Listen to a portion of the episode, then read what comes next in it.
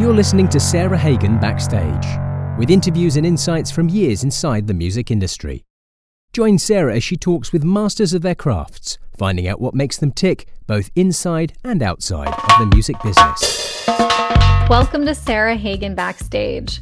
My guest today, Dennis Chambers, is not only one of my personal favorite drummers of all time, but he's also one of my favorite people of all time.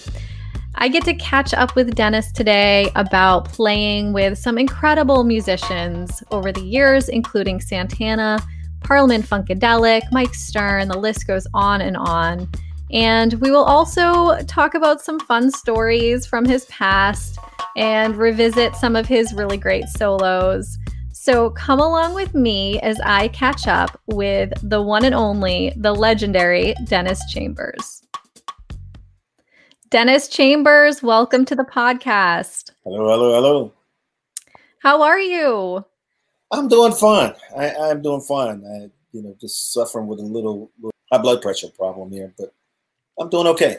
Well, you look fantastic, and it's so good to see you. You look great yourself.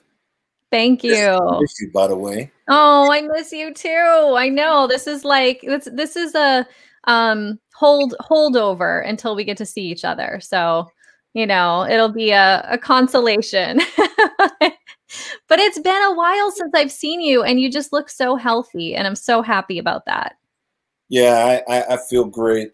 Um, uh, actually, I feel better than I felt in the last 18 years. Wow, that is incredible. Yeah, sounds strange, but yeah, I, am amazed at the, what a liver transplant can do, and how bad my liver was damaged and, and didn't know it. In all right. Right. For anyone who listen who's listening who doesn't know, Dennis went through a liver transplant, and that was last. Was that October time? October, yeah. October. Yeah. Um, after dealing with some health health issues for for a little bit, and then it was time, right? And it was a, a pretty quick process, from what I remember. Yeah, yeah, I healed pretty quickly. Amazing. Um, and you and I have have this history of me calling you and finding you in the hospital, um, which we need to stop. so we um going going way back to uh, health um, situation that you went through years back. I just remember um, you were in the hospital for quite a while. I think we were all really, really super concerned about you know how, how things were going to turn out. You were actually in a coma um, for a bit. Yeah. and i remember getting a phone call from you. I just have to talk about this because it was so significant but i had left you a voicemail because we didn't know if you know what was going to happen and we were all so worried about you. I left you a voicemail and just telling you how much i loved you and just like sending the best healing wishes and I got a phone call back from a number that I didn't recognize. Um, I answered the phone and it was you. And you sounded hoarse, but but it was you. Like it was your voice. It was Dennis. And I just remember that getting that phone call and thinking like I can't I can't even believe I'm talking to you right now. You were calling me from the hospital. You had basically just woken up from your coma and you made the most miraculous recovery. Um, and get got back out there. The first clinic tour I think that that we did together, I uh, was just like it. Yeah, like it was like it never happened. It was just amazing. Yeah, yeah. That was that was uh, some interesting times for me. Uh, right. I never want to see another hospital, although I'm still go in every now and then for my checkups. But good. That's good but but I just have to say, you know, you've you've been through so so much, and you are like the toughest, the toughest guy, of course. And every time I see you after you've gone through something, and you, and you just you look so great, and I'm really really happy. So keep keep keep on doing what you're doing, and uh, and we'll get lots more musical moments together. I'm sure. Um, so let me know, besides going through a liver transplant in the middle of the pandemic, how how was everything for you? I know you were dealing with a lot over the past year. um, through the quarantine and all of that. How how were you through all of that? Well, I mean, you know, I I, uh, I guess I've been very blessed and also um, smart enough to to save some things uh, when I was able to, you know, so that got me through all all of this so mm-hmm. far, and um, and just being blessed to have friends that that prayed and prayed and prayed for my recovery, and uh, constantly, you know, uh, in contact with, with with my friends and stuff. Um, sometimes it was overwhelming, you know, to, to, keep up with all the emails and the texts and the phone calls and stuff. Mm-hmm. You know, it just made me aware that you know people love me, and and uh, and thanks for their prayers and thanks for my wife who kept me alive. My wife is basically, you know, just kept me going. You know. Absolutely. That, uh, I mean, she was there the, the next day after my uh, my mishaps, being in the hospital in, in a coma. And when she got on the plane, before she got on the plane, she didn't know whether she was going to pick up a body or or a husband. You know, mm-hmm. live husband or a dead one. Um, and it was because of people what started the rumors went so freaking quick. Yeah. Um, you know, uh, it was reported that I had died, and um, she got wind of it. Uh, of course, she was getting phone calls that you know, you know, people, you know, sending their condolences and all that stuff, and she dealt with all of that. And I heard, I found out she was on the plane the next day. In fact, that next morning she was on the you know, yeah. You know, you know what's going on. And when she got to the hospital, I was laying up in a coma, so I didn't even know. When I came up, when I came up, when I came out of the coma, uh, when the doctors were testing my my memory, um, she was in the room. I didn't even, I didn't know she was in the room. You know, wow. she was sitting there quiet, just watching me going through what I was going through with the doctors. And she was been there ever since. She is amazing. And I just said, you know, how tough you are and your wife is really tough too, you know, to to have dealt with all of that. And I remember um, when you were going through that years back, she made a, a great statement, you know, just to kind of like quell the the talk and the rumors. I can't imagine how tough it was for her to be dealing with all of this and then getting condolences. And she's saying, like, you know, Dennis is still alive. He's still here. He's still fighting, you know. So um yeah, so so kudos to your wife and um you guys make a great team. And um but but so you are, you know, you're looking great and you are going to uh to be heading back out, which is amazing. Um the last time we talked, I know it's tough because not everything's set in stone now and things change. Um, but you have some things on the horizon, which is great.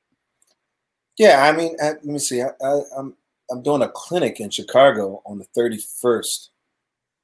Um, I can't recall the name of it though right now, because I I've been sitting here learning uh, all the like recordings, um, or music for the re, uh, for a recording date I have to do coming up soon. Well, I got mm-hmm. two or three of them coming up soon.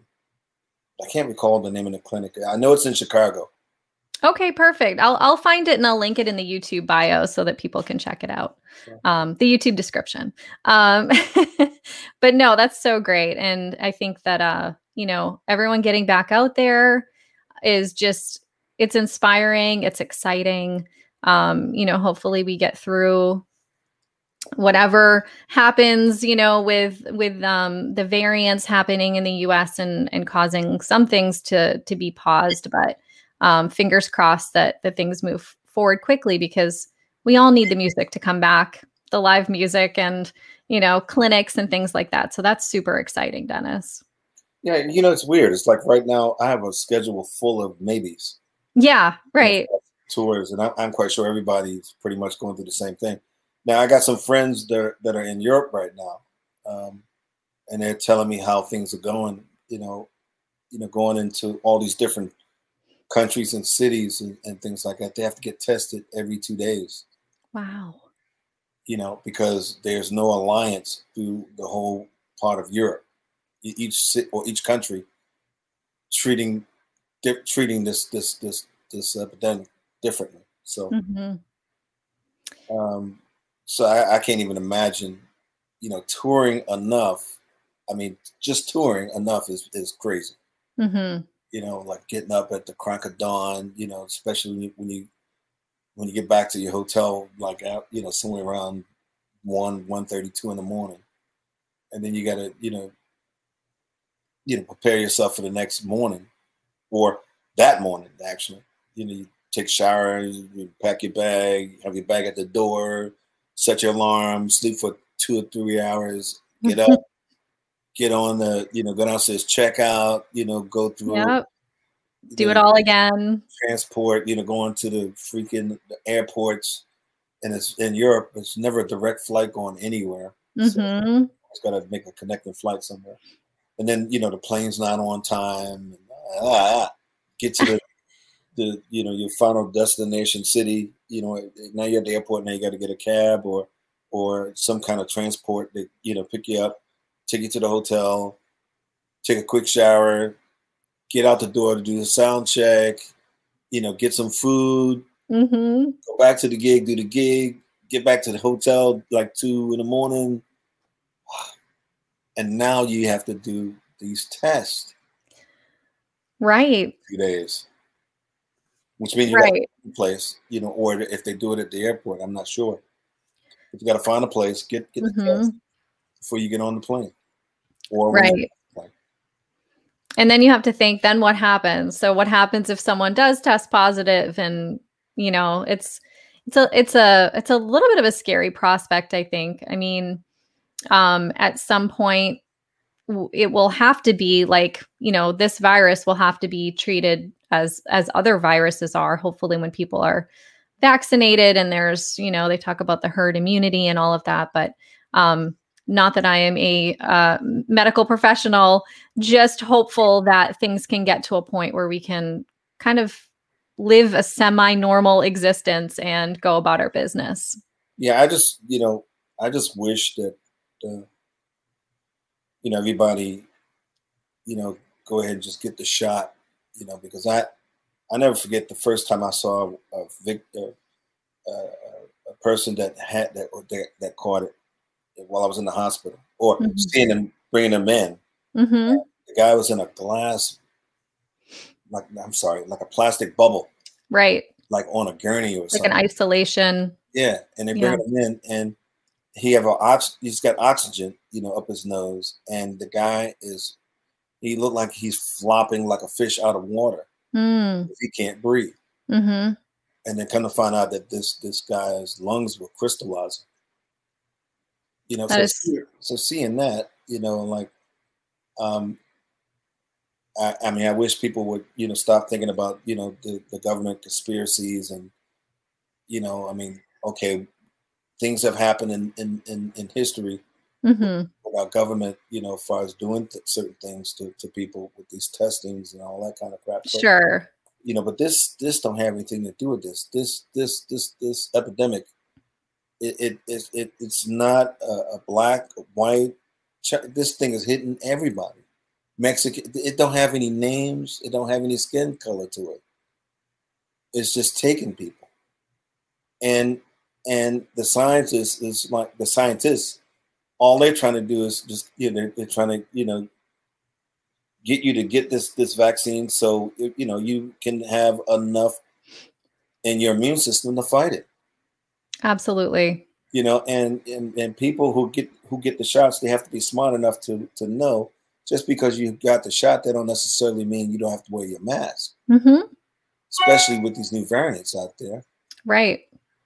I was just talking to my doctor three or four days ago, and she's telling me, and she's from India, and she was telling me her father, you know, got the shot, and um, he don't go anywhere. In fact, he he had food delivered, you know, Mhm. had groceries delivered and all that stuff, and all he do is just get up. He goes, you know, to the uh, rooftop of his building, you know, get some sun, do, you know, get a little workout, and he goes back Mhm. to his place. You know, he got hit, and then she's the her, my doctor is telling me the variant over there they think it's airborne. Right. So, and I think there's few cases of it here. already. Yeah. Yeah, you can't you can't be too careful, I don't think, with this. And um at this point, you know, I this we can just put a public service announcement out there. Get your vaccine, please.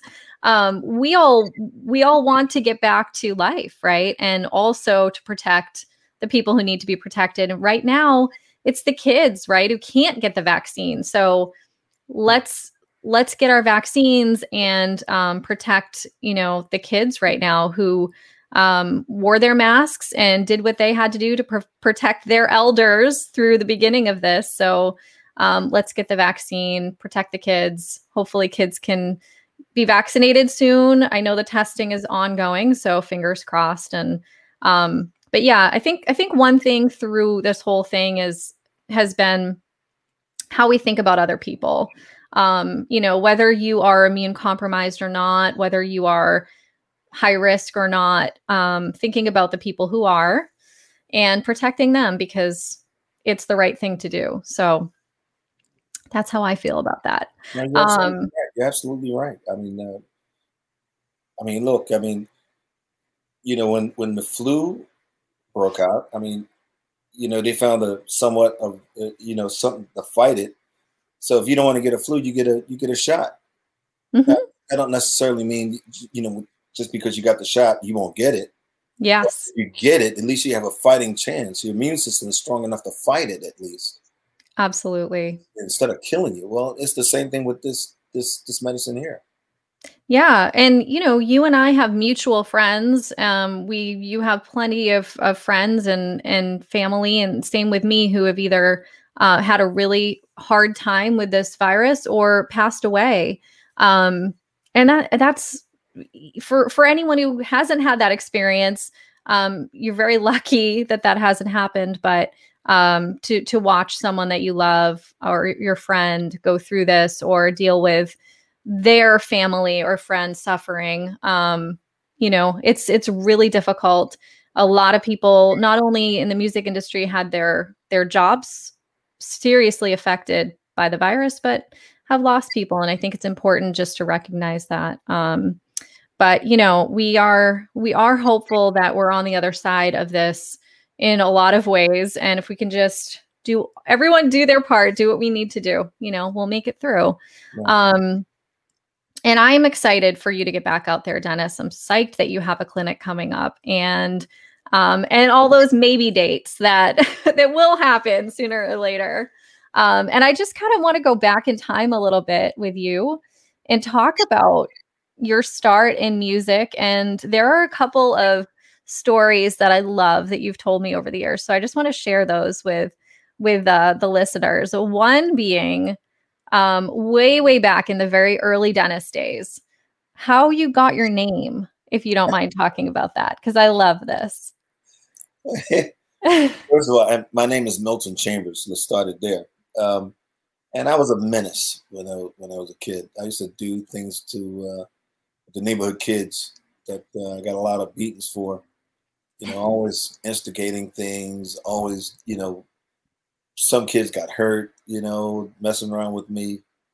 Uh, I remember my cousin Bobby uh, used to come to the house and and hang out and and um, he go home with a broken arm.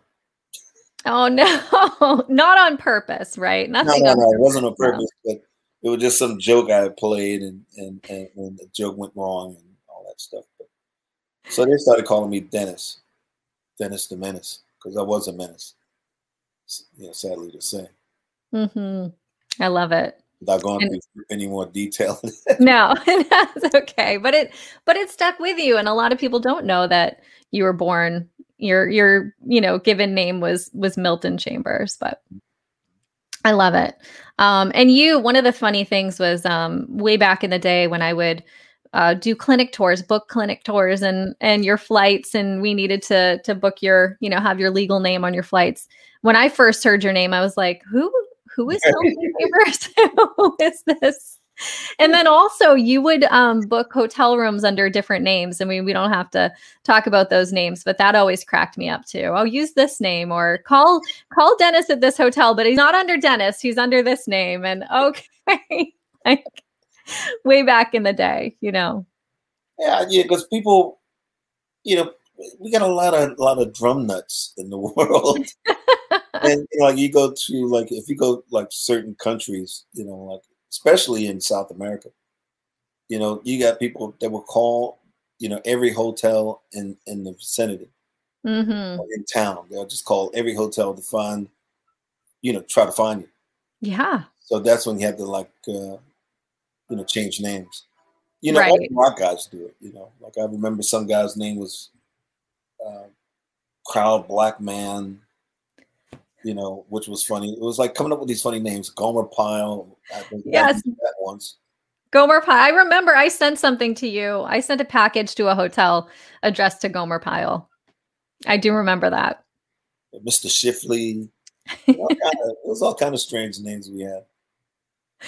you had to do it right i mean um and you know talking about like the the drum fans you are a superstar you know you're a superstar musician but in the drumming world in particular um you're a legend and i just have to i just have to say i pay tribute to you a bit personally but you when people ask me why why i started playing or who my influence who my influencers were back in the day um you're at the very top. And I remember seeing the Zildjian Days video um, l- from London, right? London Zildjian Days. And it was, um, I had seen you play before, but there was something about that performance that just struck me. And I was like, I need to play drums. I have to play more drums, drums all the time. And it just kind of like launched me into um, being, you know, having that be my number one thing that I would do.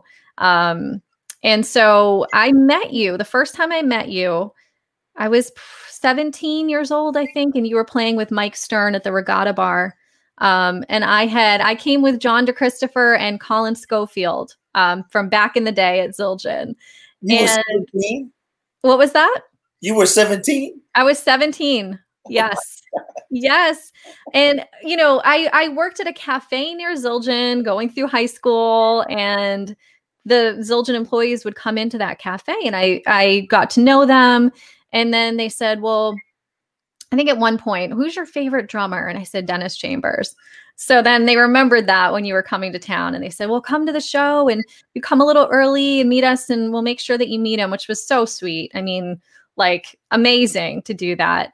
Um, and so I did. I came early, and I just remember you were wearing this like incredible. Uh, it was like a gold lame outfit, like total Dennis Chambers. I'll have to find a picture or something. Um, but you came down the hall singing, and you were so gracious, and it was just so nice to meet you, and then to to sit and watch you play with Mike Stern. I was just blown away, of course, but that was that was my first time meeting you and it, it's so funny because over the years getting to know you um you know you you have you've always been that part that gracious like person to people who are fans of your music and you know for you to come out and say hi ahead of the show and um you know and entertain this like you know kid drummer who was just like dennis it's great.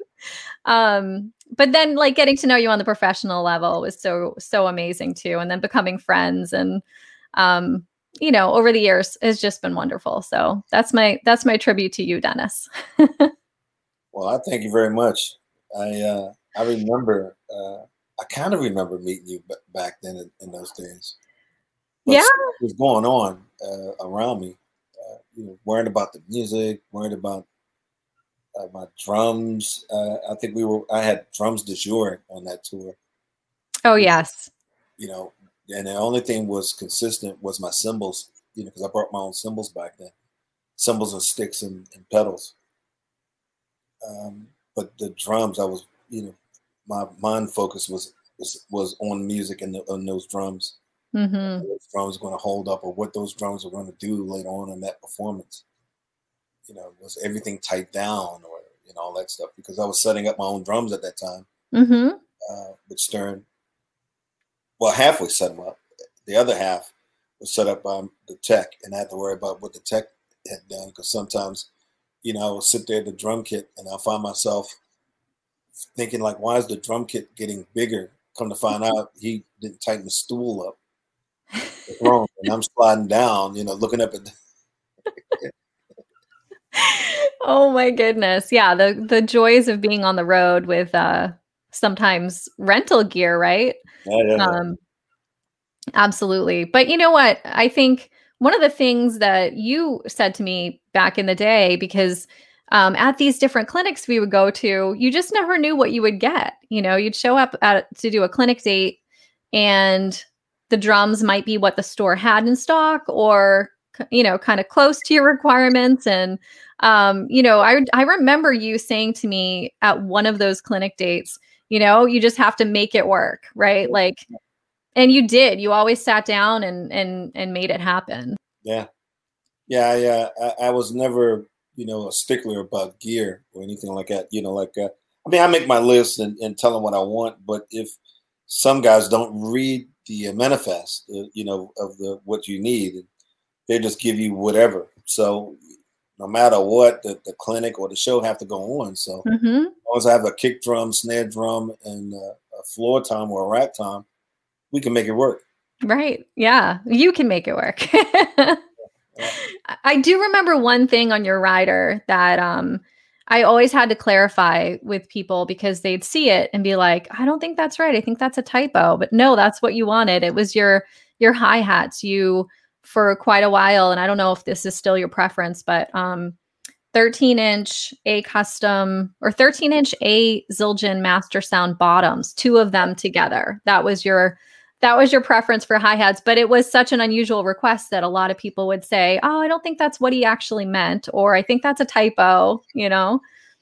Yeah that was something i got from armin. Armin approached me one day and go like you know kid you need to check this out? You know i'm like well you know there's two bottoms and yeah yeah check it out you know so i checked it out and i was like oh this, yeah, i got something here and i'm thankful that he had uh, recommended it that's fantastic yes right to this day such a creative, creative mind he was for yeah. sure. Yeah. Um, and there's him. actually, I, I, really miss him. I mean, this guy was like uh, every time you were around him, he was the guy was just uh, just a lot of fun, and uh, he was like you know like this old guy with a with a kid's with a kid, you know, with a kid mind, you know, it was like it was just young, you know, mm. always just cracking jokes, uh, but when when he was serious, he was dead. You know, he was really serious. But absolutely, yeah. So we're talking about Armin Zildjian, who um, was the owner of Zildjian cymbals for decades. Um, passed on in in 2003, but what an impression he left on all of us. Actually, there's a if I move a little bit, there's a a signed um, cymbal behind me from Armin Um, from way, way back, way back in those days when I was at that cafe, actually.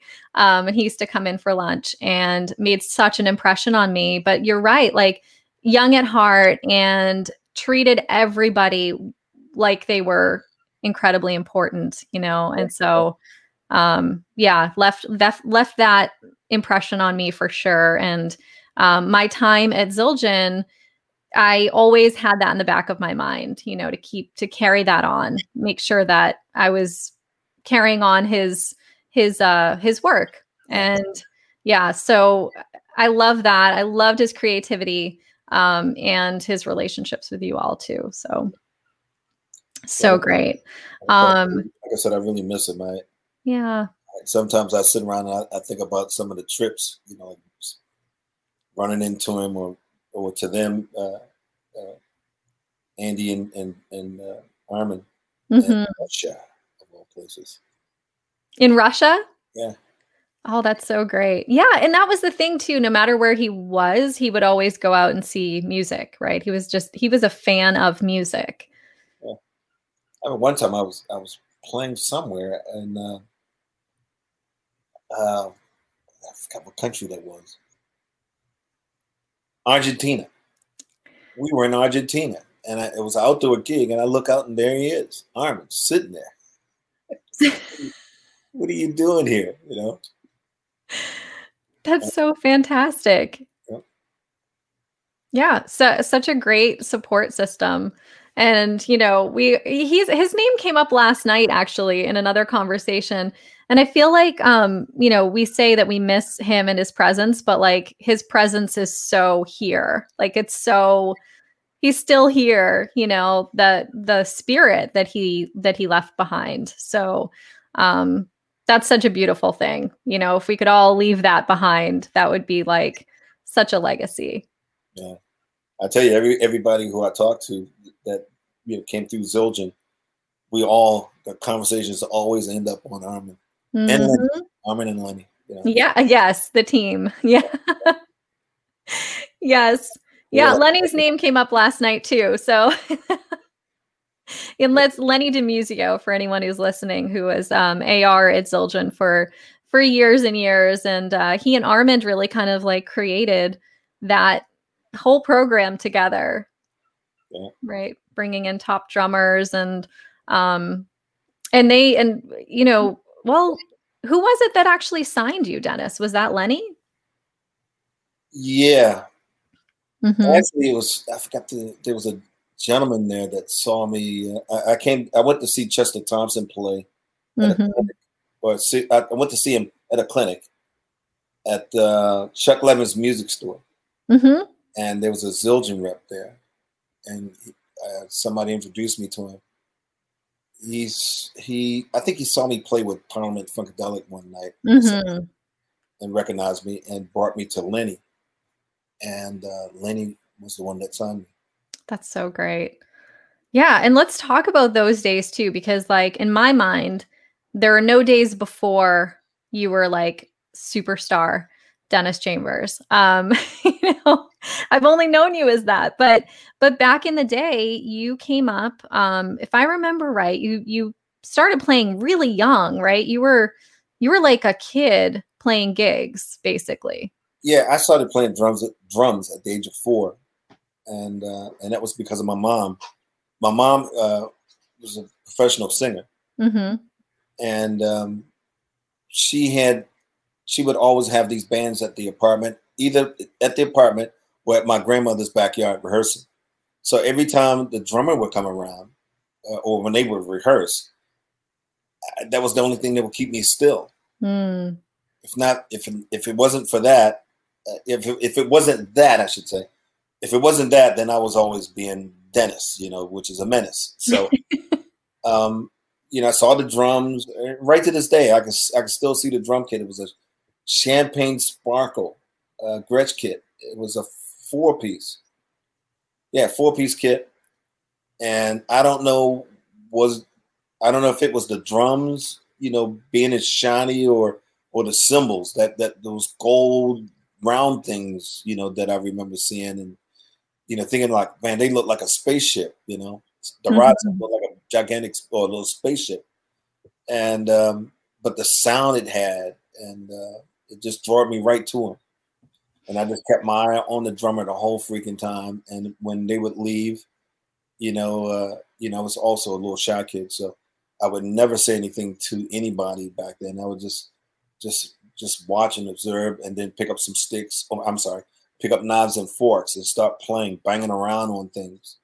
And eventually, they brought me a, a, a drum kit. They brought me this little uh, metal-looking kit. Um, it had a was a bass drum and it had like a, a, a, a two toms on the opposite ends. And I would just sit there and play that. And then my, my neighborhood friends destroyed it. and, you know, my parents, they realized I was like acting weird or something. I guess I was depressed. Oh. I couldn't play. So they brought me a real kit. Um, my father or my mom, I can't remember who, but they went to this music store called Ted's Music Store right on Center Street here in Baltimore. Ted's Music Store, and it's still there. They went down there and um, they put a kit together. They, they, took a floor tom, I think it was a, a, a 16 inch floor tom, and converted that into, into a bass drum. And um, and they, re, they constructed the kit from that, you know, like a 10 inch tom tom, and they took a, a I think it was a 13 inch floor tom or a 13 inch tom uh, and made that a floor tom, I believe. Mhm. Either that or 14 inch floor tom. I can't remember. And and and somehow just got me, you know, put me on this chair with with books or something, you know. And I just started playing drums. I practiced, practice, practice, listening to the guys who, who would come to mom's house, listen to them, and then you know sit there and try to mimic what they what they were doing, listening to records, trying to mimic that, you know. And and and the rest is history. I was like banging, always banging on things, you know. I mean, um, you know, my father would. I, I sent my father out to get a metronome once, and he came back with this thing called the trinome. And now the trinome is it's a box about like that big, and I still have it by the way. Um, I got a few of them now, but it's a box about that big, and it's got like these four drawer bars, and the drawer, drawer bars go from one to like uh, twenty eight or something like that. wow.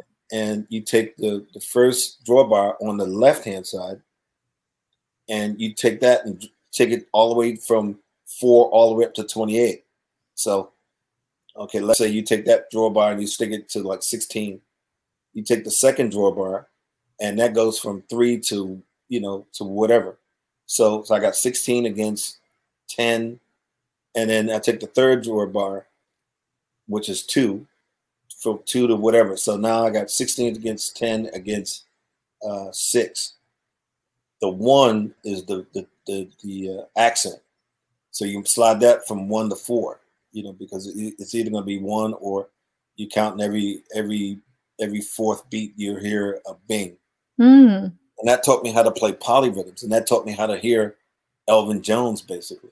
So Wow. when I first plugged it in, all I heard was like, you know, all this clickety clackety, you know, and uh, I unplugged it, wrapped it up, stuck it in the closet, and uh, the family was moving to another location, and I somebody found either I found it or somebody found the thing in the closet, and I'm like, oh yeah, that's that old me- uh, this mechanism supposed to be a metronome that my I set my father out for.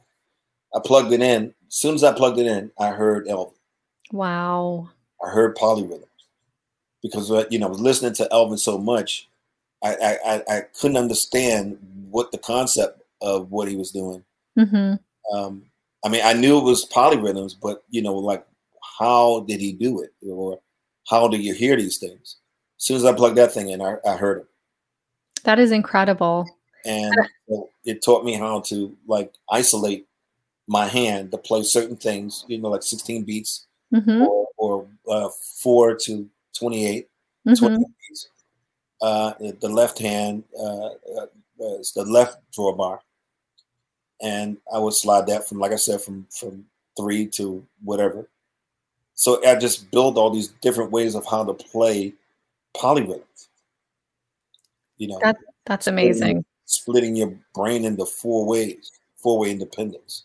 Yeah, absolutely. And I can hear what you're describing right now. I can totally hear it in your playing, just with exactly that, your limb independence. Um, is that something that's made anymore, that device, or is there No. a digital version or anything? Well, you know, uh, Horacio and I came up with with an idea, and uh, and we went. We, I'm sorry, we went to a friend of ours who funded it, Mm, um, and the app came out, um, and it was kind of successful, but Apple had changed their system software, which causes like okay, every time they do that, then all the companies that that that want to sell their product through Apple, mhm. You have to update it. they have to update it, and the updates were expensive.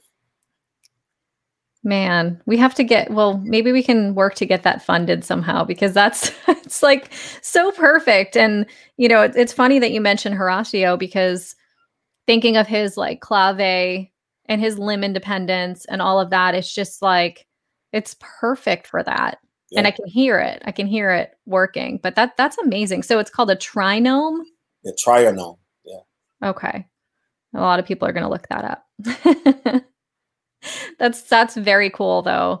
Um and you I, I remember you talking about like practice. People would always ask you about practicing um, in the clinics? That was a good question. Like, how do you practice and when do you practice? And I do remember you talking about being younger and practicing on pillows, Mhm. which is something I used to do also because it's a good way to not annoy parents when you're when you want to play and um, you can't make a lot of noise. And this was before low volume cymbals and drum heads and all of that stuff. But plus, it also does something where it helps you develop your strength because you are playing on something that's so soft with no rebound. And I just always found that really interesting. Yeah, I mean, practicing on uh, practice practicing on on on a surface that has no rebound definitely works for me. Uh, and it also worked with with Billy Cobham, as I found out later. Uh, and it also worked for a lot of marching drummers. Hmm. you know, because it's like you know, when you strike a surface and and there's no rebound, then you have to pull the stick out of it.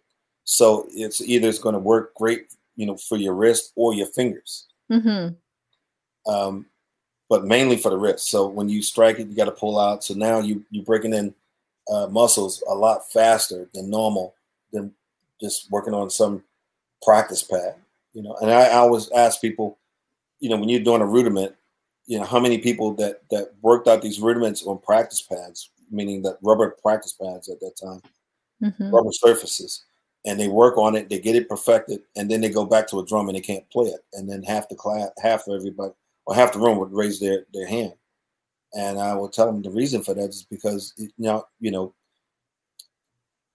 A, a rubber pad is definitely going to be different than a, a natural drum head you know, I would ask the, the students or the, the, the people that's in the in the room, ask them about rudiments and you know when they when they practice on it or when they work these things out on the practice pad, a rubber surface pad, and then you go back to a, a natural drum, you know, they, they fall apart. And the reason for it is because a drum head has a certain amount certain uh, amount of rebound hmm will allow your sticks to rebound from. So when you strike it, you know you get mm, you know you get some rebound, but not a lot. When you hit a pad with a rubber pad, you hit it and the, everything jumps in your face almost. hmm So that's something you have to learn to, to control. Right. If you if you're going to work on on on a, a drum, you have to learn to control your fingers and your wrist to work with it. But if you work on a pillow that has no rebound, then you have to work your fingers harder, your your wrist harder to work with it. hmm So you get back to the drums, your hands are, I mean, your hands are, are moving twice as fast and twice Right. as easy. But that worked for me, you know, and I wouldn't necessarily say that works for everybody. hmm people say, well, you know, I tried that and it didn't work. Okay, well, it didn't work, you know. But it- Right. I find it kind of strange. It works for you know like a lot of marching drummers, and and um, it works for guys who have fast hands. There you go. Yeah. Sometimes you have to just have to stick with it too. It might not be comfortable. That's that's another thing, right? Yeah. Um but people get you know, as soon as people get you know uncomfortable, then they want to give up and say it don't work or whatever have you. Just like when I when I first met Buddy Rich, he was telling me about taking springs off the pedals and stuff like that, and work. Uh, try to play your bass drum without a spring on the pedal. Practice, not only Mm. just practicing. And at that time, back in them days, you could take a spring off the pedal easily. Now you can't. Right. hard do. It's a little more complicated. Did you do that though? Did, did you do that to work your foot? Yeah. Yeah. and and what I learned is well, first he didn't tell me um, that you have to like uh, uh, you can't bury the beater in the in the head, and he didn't tell me that you know like uh, um, if you feel any pain by doing this, then back away. Mm, I didn't learn that until later, until the second time I saw him and, and asked him about about some things. But how this all came about was I saw him uh, playing a gig outdoors here in Baltimore, and the last so- solo of the night he played, and then all of a sudden the spring popped off or something happened. I saw him look down and hear that look, you know, he's gritting his teeth, you know, like. "Ah." and then he took his stick and pulled the beat. Oh, actually, he took his right hand and was playing the bass drum with his with his right hand, and while he was looking around for the drum tech, and he couldn't find him. You know, he couldn't see him. Oh, so he no. pulls the beater back, and he started feathering eighth notes without the without any spring on it. And then the the further the drum solo went, you know, he started going into like eighth note or quarter notes, eighth notes, and then sixteenth notes. And before the solo had ended, he was doing thirty second notes. You know, without a spring on the pedal. Now you could tell all the drummers in the house because everybody ran, rushed the stage, and like went, you know, try to get to the side of the stage to see Mhm. And he was basically doing a drum solo, doing six, 30 second notes without a spring on the pedal. So, and that, yeah, of course, me being a kid caught my eye. I wanted to learn what that was all about. But then I found out, you know, the history of him is that the guy was a, a great tap dancer. Mm, mhm. And that's, uh, you know, he had great, great ankle control. You know, because being a tap dancer, you have to have some serious ankle ankle control. Absolutely. And uh, he applied all of that, you know, to the drums. That's amazing. I I love that back in the day so many drummers were were tap dancers or dancers of any form. I remember when I first started expressing how I wanted to play drums when I was really little.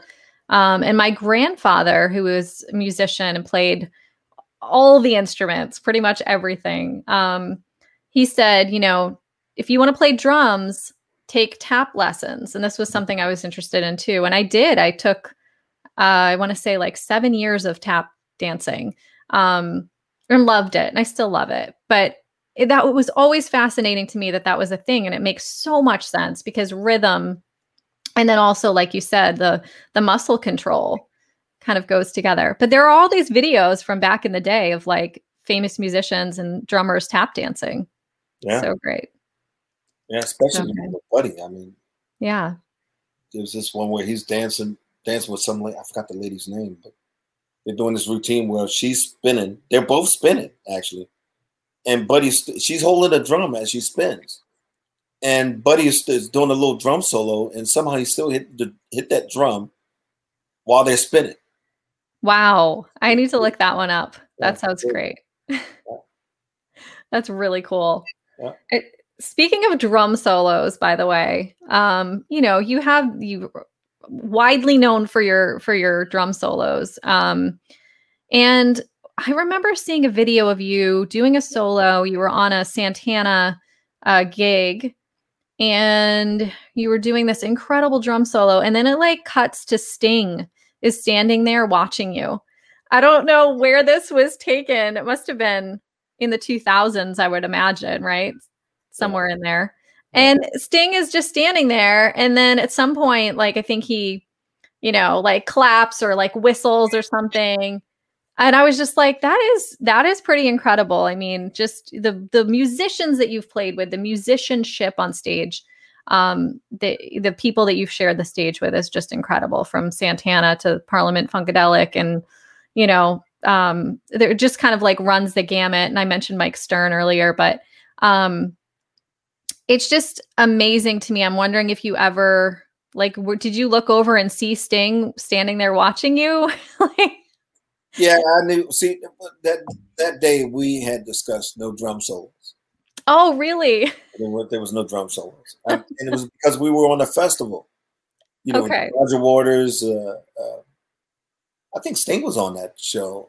Uh, and I think that's the reason why he was there, if I'm not Mhm. mistaken. But there was a lot of groups on that show uh, that day. So we're right at the top, coming in, playing. Um, uh, I forgot the name of the song now. I can't think of the name of that song. Anyway, so we're we're playing it, and all of a sudden Carlos turns and he looks at the monitor guy and he sees Sting standing next to him, and he just turns around and go like drum solo. And you can see you can see I, I'm shaking my head a little bit, you know, like no, you know, I thought maybe he forgot. And then you see Raul, the conga player, is pointing to make sure that Carl knew that there was a, a solo. Carl's looking complex because we had discussed no drum solos, and I didn't want to do one that day. oh no So, so I came in, you know, like trying to figure out, okay, what what uh, what am I going to do? Because uh, the whole thing of it, the, the whole concept of not taking a drum solo is just to play more music. And uh, and now that I knew, you know, now that I knew I had to do a drum solo, I had to think of the time restrictions. Mm-hmm. so I knew I couldn't get too deep into into the drum solo. Just do a little something and come out of it. But Sting was standing right there, whistling and you know clapping and and when I came down off the bandstand, I'm walking towards. I had to go by him to get out of there, and he stopped me and and uh, he was asking you know s- some questions about us in the past. Mm. I did an audition for him a long time ago. Well, I think it was right after Omar. Oh wow. and um, um, I passed the audition, and something with management went wrong with with uh, that whole thing. And then uh, uh, I was doing the uh, Clarke Duke video, and he called there, asked me to do an audition for him in L.A. And because of what happened in New York with his management, Mm. I decided not to take the phone call, Mm-hmm. and that's when Vinnie got out. Mm. Mm-hmm. In fact, it was on a Zildjian day in L.A. Oh wow. it was right after Pearl died, and I was going to see Louie. I was dying to see him, you know, and uh, you know, to see how he's holding up and all that. Yeah. And um, Vinnie came down early, and uh, that's when we found out who got the gig. Wow. Yeah, I think I mean I think of Sting as he must just be a a huge drum fan because you know or a lo- he has a love for drums because it, I mean his drummers are always just phenomenal Yeah. drummers like like tops. So um I can understand why you'd want to talk to you about that and have you you play with him, of course. One time I, I saw him in Montreux, Mhm. and uh, he was going across the street. He just walking by himself. I couldn't believe it. He was just out there walking across the street, and I saw him. I'm like, that looked like Sting. And I'm like, hey, Sting. No, I said, hey, Gordon. That's what I said. Hey, Gordon. he turns around. He sees me. He runs back over. He gives me this hug. And he was like, man, you know, you're my favorite drummer. I'm like, yeah, well, hire me then. That's so great. Oh, I'll, I'm going to link to that video though of you taking that solo because I love the fact that like you weren't supposed to do a drum solo that night and it was like one of the greatest. Yeah.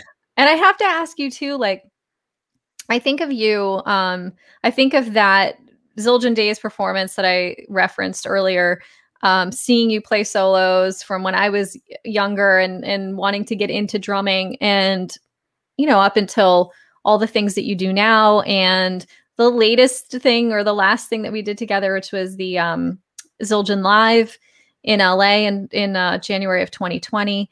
And when I always picture you taking your solo, I just picture you close your eyes and lean back a little bit and just get into this zone. Um, and I wonder, like, are you thinking, are you thinking about what you're doing, or is it just kind of like coming out? How does that happen for you? Sometimes it happens through melodies. Sometimes it happens through uh, situations that you're dealing with. Uh, Mhm. um, you know how you're trying to tell a story in a drum solo. Uh, I mean, because I always believe that solos should have it should be a story. Mm, You know, you should always have a beginning, a middle, and a, and and an end. mhm. Um, but you know, sometimes you know uh, that happen in, in the in the course of a, of a day in your life that inspire you to do certain things. You know, play a certain way. Um, sometimes you think of you know uh, of the other drummers. You know, like I sometimes I think of Vinnie, what he's doing, with Terry Bozzio, or Marvin Smitty Smith, uh, Mm, Watts, or uh, Jack DeJohnette, Lenny White. You know, you know all the guys that came before me, and and think about like okay, like I'm gonna try to channel my thing, you know, through them. You know, or them through me. mhm. um, it's all kind of weird things that happen when I when I take solos, and I think it's the same thing with everybody else.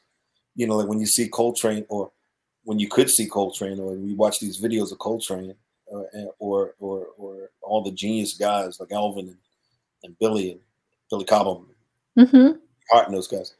You know, when they take drum solos, they, it's nothing written out. It's nothing etched in stone. They just they just go and and and whatever hit them at that moment, you know, they it's like uh, it's like riding a freaking wave you know, sometimes you you get on that that surfboard and you go out there and you go surfing and it's a miss, you know, and then mm-hmm. get the perfect one and then you go with it. Well, I mean, for me, solos is like that. You know, I love it. You know, I think of people, I think of music. Uh, always thinking of music, but I think of certain people who are creating it too. You know, sometimes I get, you know, I'll hear a Holdsworth, Allan Holdsworth melody, and I'll go with that. You know, it's like little ear candies that that that get you know capture your ear. You know, mm-hmm. when I people that inspire me to do certain things.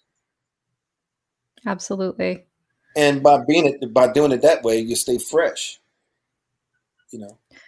Right. Always pulling from new experiences or things happening or other pieces of music. But I love that you're thinking about those who came before you and channeling some of that too. And I want to talk a little bit about um, those who are coming after you too, because you're always so supportive of the next generation of drummers.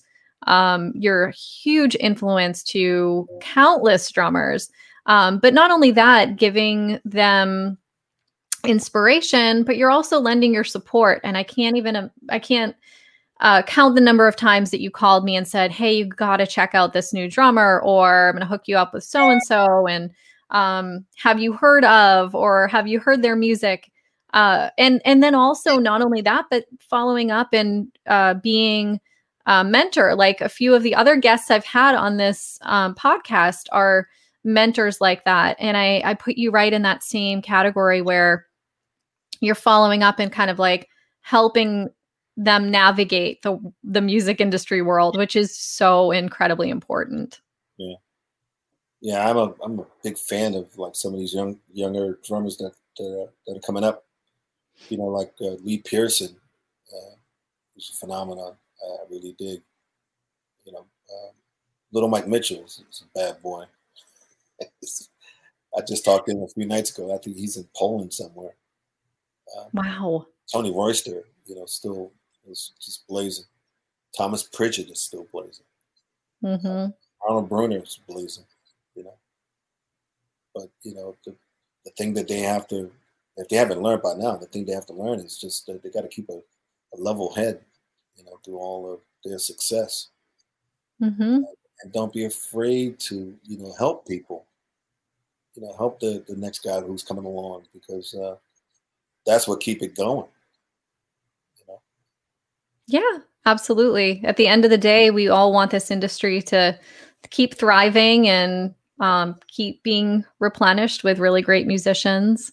So it is important. I, I always said, you know, I, I uh, I'm a big fan of, of, of the drums more than playing them. You know, I, I love people who really uh, take the instrument and, and can think different. You know, think outside the box. It's mm-hmm. just different. You know, like a Chris Dave. You know, who and, and Steve Jordan. You know, two important people who you know take this instrument and just take it somewhere else, take a total different place than anybody else. Terry Bozzio is another who takes the drums and just take it somewhere else. You know, so and I, I'm just good friends with them. You know, I'm just blessed to have them as friends and and I can, you know, go and pick their mind. You know, Marvin Smitty Smith, I can always call him and pick his brain. But we do more laughing than anything. I bet. I bet you do. Yeah and, and, but you know what? That's like the friendship is also providing inspiration too. So it's so important. This I always say it, but this industry and this this part of the industry, like the percussion part of the music industry, there's just so much support of each other, and the friendship goes so deep, and it's just amazing to see um, how much everyone cares for each other and kind of like pulls each other up. Um, it's inspiring. And then when when there's not that it's noticeable you know? So you kind of have to remember that this is a, a small really small industry where where people really know each other and um and it's and it is about support and taking care of each other at the end of the day. Yeah yeah. Yeah every now and then i, I always pick up well every now and then i pick up the phone and i'll make good. i'll call try to call Gadd up or you know call billy or, or you know call somebody just to see how they're doing. I mean because i really care about those guys. Really care about what what's going on with them you know uh, and, you know seeing what's going on to see if they you know if they need my help or if i can help them with something or you know or just to talk to them you know. Yeah see how their families are doing and yeah yeah yeah yeah yeah, yeah it's it's it's important. That support's amazing. And um you know you've always been there for me too dennis so i have to thank you for that you're welcome We're gonna find out what the little one's doing yes, exactly who knows Oh, well, thank you so much, Dennis, for your time. I appreciate you. And really thank you for sharing today all of those great stories. Um, I know that, you know, like I said, you're a legend and you have so many people out there who respect you so much and are just inspired by you every day. So uh, thank you for for being out here, for imparting some wisdom. Um, and I cannot wait to see you in person soon. Same here, Sarah. And thank you for having me today. Absolutely. Talk to you soon. Give those kids a kiss for me. I will. kiss on the forehead. I absolutely will. All right. All right.